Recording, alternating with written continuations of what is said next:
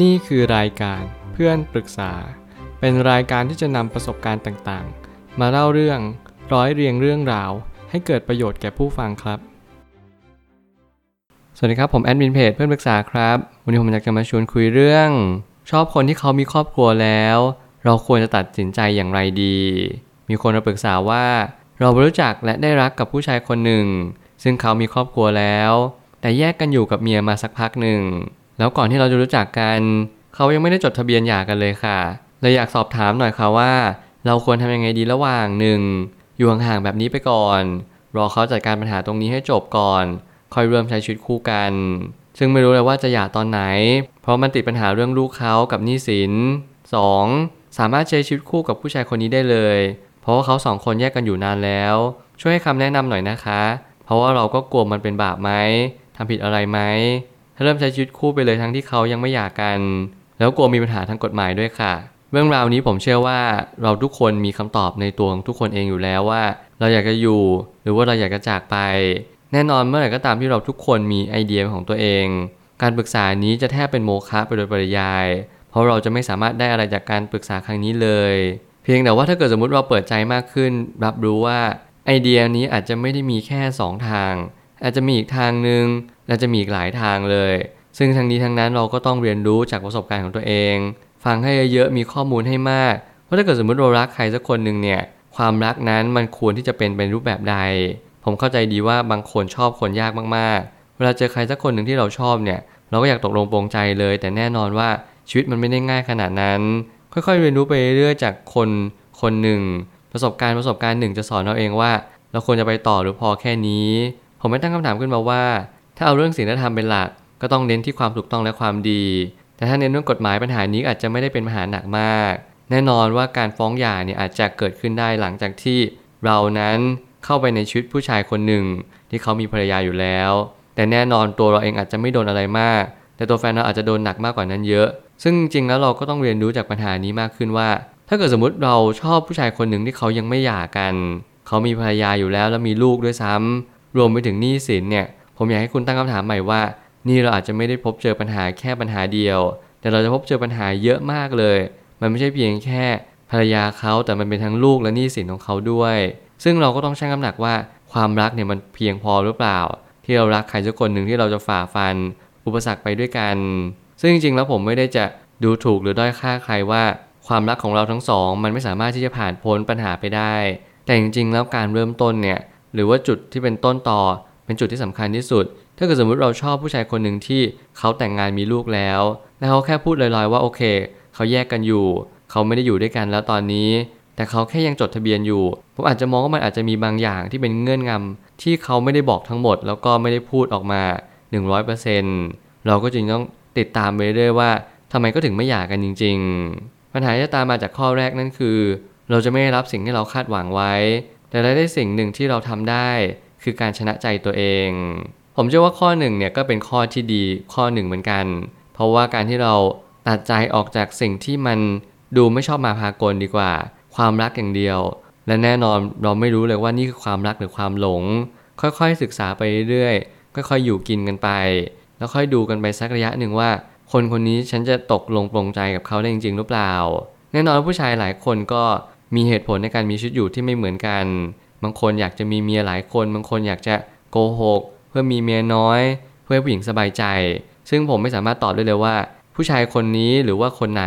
เขามีความคิดแบบใดหน้าที่ของเราทุกๆ คนก็คือ ไม่ว่าจะเพศใดหรือวัยใดก็ตามต้องสังเกตด้วยตัวของทุกคนเอง อย่าพยายามเชื่อใครหรือฟังใคร ถึงแม้เราจะรักคนคนนี้ เราก็ต้องมีสติให้มากที่สุดว่า โอเค ฉันรักเขา แต่ฉันก็ต้องดูความถูกต้อง ดูศีลธรรมจริยธรรมตามมาด้วย ไม่ใช่เพียงสักแต่ว่ารัก ราะนั้นไม่ใช่รักอย่างแน่นอน มันจะเป็นความหลงโดยทันที ส่วนข้อที่ 2 นั้น ปัญหาชัดเจนอยู่แล้วว่า เราชัดเจนกับตัวเองเราเลือกที่จะเดินทางตามสิ่งที่ปรารถนาเอาไว้ นั่นก็จึงเป็นสิ่งที่เราต้องน้อมรับ ถ้าเกิดสมมติว่าวันหนึ่งเราเดินตามทางในสิ่งที่ตัวเองปรารถนา แน่นอนสิ่งที่เราต้องวงเล็บหนักๆเลยก็คือเราต้องรู้ผลต่อเนื่องแล้วผลที่มันเป็นผลกระทบตามมาเนี่ยจะต้องเกิดอะไรขึ้นมาบ้าง สิ่งแรกเลยที่ผมอยากจะเตือนนั่นก็คือ ความไม่ชัดเจนและความไม่ถูกต้อง แน่นอนเมื่อไหร่ก็ตามที่ต่อให้เขาจะแยกกันอยู่ ต่อให้เขาอยู่คนละโลก เขาก็ยังจดทะเบียนสมรสกันอยู่ แน่นอนว่ามันจะมีบางอย่างที่เขาไม่ได้พูดทั้งหมดแล้วมันอาจจะมีบางสิ่งบางอย่างที่แล้วเราก็อาจจะไม่รับรู้แบบเปิดใจทั้งหมดเชกเช่นเดียวกัน บางครั้งเนี่ยเราอาจจะต้องกลับมาคุ้นคิดสักพักหนึ่งลองห่างกับเขามาสักพักแบบข้อแรกนั่นแหละ แต่ว่าเราก็โอเค ถ้าเกิดสมมุติว่าเขาชัดเจนกับเราจริง ๆ และเขาให้คำสัญญาว่าโอเคภายในปีนี้ เขาจะเคลียร์ทุกสิ่งทุกอย่าง ไม่ว่าจะเป็นเรื่องหย่าเรื่องลูกและเรื่องหนี้สิน เราให้เวลาหนึ่งปีนี้เป็นการลองใจ แล้วก็สมมติเราไม่ไหวในความสัมพันธ์นี้เราก็ต้องออกมาก่อน ไม่ไหวนั้นแปลว่าเรารักเขาเกินไป เราไม่สามารถถอนตัวได้อีกแล้ว ผมก็ไม่แนะนำว่าให้เราลองแบบนี้จริง ๆ เรื่องความรู้สึกเรื่องจิตใจ มันเป็นเรื่องละเอียดอ่อนและเซนซิทีฟอย่างยิ่ง ถ้าเกิดสมมติหนึ่งปีนี้ เราไม่เห็นวี่แวว ยังไงแล้วผมก็ยังกล้าพูดว่าขอออกจากความสัมพันธ์นี้โดยเร็วที่สุด ตั้งกรอบของเวลา ตั้งใจมั่น และมีสติในชีวิตประจำวันเราจะได้เรียนรู้อะไรมากมายว่า คนคนนี้เนี่ยเขาเป็นคนดีสิ่งที่เขาพูดจริง ๆ หรือเปล่า ปัญหาใหญ่คือ สิ่งที่เราได้เลือกทางนั้นอย่างชัดเจนแล้ว แต่ถ้าเรายังไม่ชัดเจนกับตัวเอง ก็ต้องให้เวลากับตัวเอง เพราะเราต้องยอมรับผลที่ตามมาจากการตัดสินใจเสมอ ถ้าเกิดสมมติเราเลือกทางที่ชัดเจน ว่าโอเค ฉันจะต้องลุยต่อไป หรือฉันจะพอก่อนพอสเอาไว้โฮไว้ ซึ่งนั่นเราไม่ว่าทางใดก็ตาม เรามีคำตอบนั้นด้วยตัวของเราเอง แน่นอนคำปรึกษานี้อาจจะไม่ได้ช่วยอะไรมากมาย แต่คำปรึกษาเป็นเพียงเหมือน ตัวสติให้กับเราทุกๆ คน ให้เราได้มองเห็นบางมุม มองเห็นบางสิ่งที่เราไม่เคยมอง สิ่งที่เป็นความไม่ชัดเจนนั่นแหละ ผมเชื่อมันคือความชัดเจนชนิดหนึ่ง และความชัดเจนที่มันอยู่ตรงหน้า แน่นอนว่าบางครั้งมันอาจจะพูดยากและอธิบายยาก คนดีๆอาจจะมีเหมือนกัน แต่ผมเชื่อว่ามันเป็นสิ่งที่ยากจริง ๆ ที่คนดีๆ คนหนึ่ง เขาจะทำตัวเองให้ไม่ชัดเจนแบบนั้น เพราะผมมีความเชื่ออยู่เสมอว่าคนดีหลาย ๆ คนเนี่ยเขาก็อาจจะตกที่นั่งลำบาก และเขาอาจจะมีปมปัญหาชีวิตบางอย่างที่ไม่สามารถก้าวข้ามผ่านมันไปได้ ซึ่งทั้งนี้ทั้งนั้นเราก็ต้องใช้ทักษะสกิลข้อมูลและประสบการณ์อย่างยิ่งในการเช็คตรวจสอบผู้คนว่าคนคนนั้นก็เป็นคนอย่างไร ซึ่งมันก็ขึ้นอยู่กับศาสตร์และศิลป์ในการใช้ชีวิตเลย ขอให้เราเรียนรู้ผลที่ตามมาเท่านั้น แล้วทำทุกสิ่งทุกอย่างให้มันเป็น ธรรมชาติแล้วก็สิ่งที่มันควรจะเป็นจริง ๆ เมื่อนั้นเราก็จะคว้าทุกสิ่งทุกอย่างเอาไว้ได้อย่างแน่นอน สุดท้ายนี้ทางนี้ชีวิตคู่มันมีตัวประกอบหลากหลายแง่มุม เราจึงไม่สามารถที่จะทำให้ทุกคนพึงพอใจ กับสิ่งที่เราเลือกเดินได้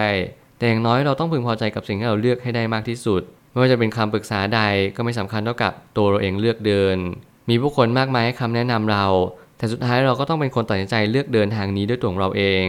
ชีวิตนั้นอาจจะไม่มีสูตรสาเร็จตายตัวและชีวิตนั้นอาจจะไม่ได้โรยด้วยกลีบกุหลาบ แต่อย่างน้อยชีวิตเราเราต้องเลือกด้วยตัวเราเอง อย่าให้เรามานั่งขบคิดตามความรู้สึก รวมไปถึงทำตามอารมณ์จนขาดสติ ขอให้คุณเลือกเดินอย่างตั้งใจ อย่าทำตามอารมณ์อย่าทำตามเหตุผลจนเกินไป ทุกอย่างต้องสมมาตรและสมดุล ถ้าเรียนรู้แบบนี้และเข้าใจแบบนี้วันหนึ่งเราจะตระหนักรู้ว่า เออบางทีการที่เราเลือกที่จะออกมาจากสิ่งที่มันไม่ชัดเจนแต่แรก อาจจะเป็นความสุขชนิดหนึ่ง แต่แน่นอนอาจจะกลับไปเป็นโหมดเดิมเขาเรียก default mode normal mode ที่เราเบื่อหน่ายเซ็งแล้วก็เศร้าผมอยากจะเตือนว่าบางครั้งสิ่งที่มันเป็น normal mode อาจจะดีที่สุด รอหาคนที่ใช่กว่านี้ดีหรือเปล่า รอหาคนที่เขาพร้อมถึงแม้เราอาจจะไม่ได้ชอบเขาอาจจะไม่อยากอยู่กับเขา แต่เขามีความชัดเจนกับเรา แบบนี้มันสบายใจกว่ากันเยอะ ถึงแม้เราจะไม่ได้มีความสุขมากมายอะไรขนาดนั้น ขอให้เราเข้าใจว่าคนที่ใช่ต้องมาเวลาที่ใช่เสมอ นี่แหละจะเป็นเหตุผลที่ดีที่สุด และชัดเจนที่สุดตามมา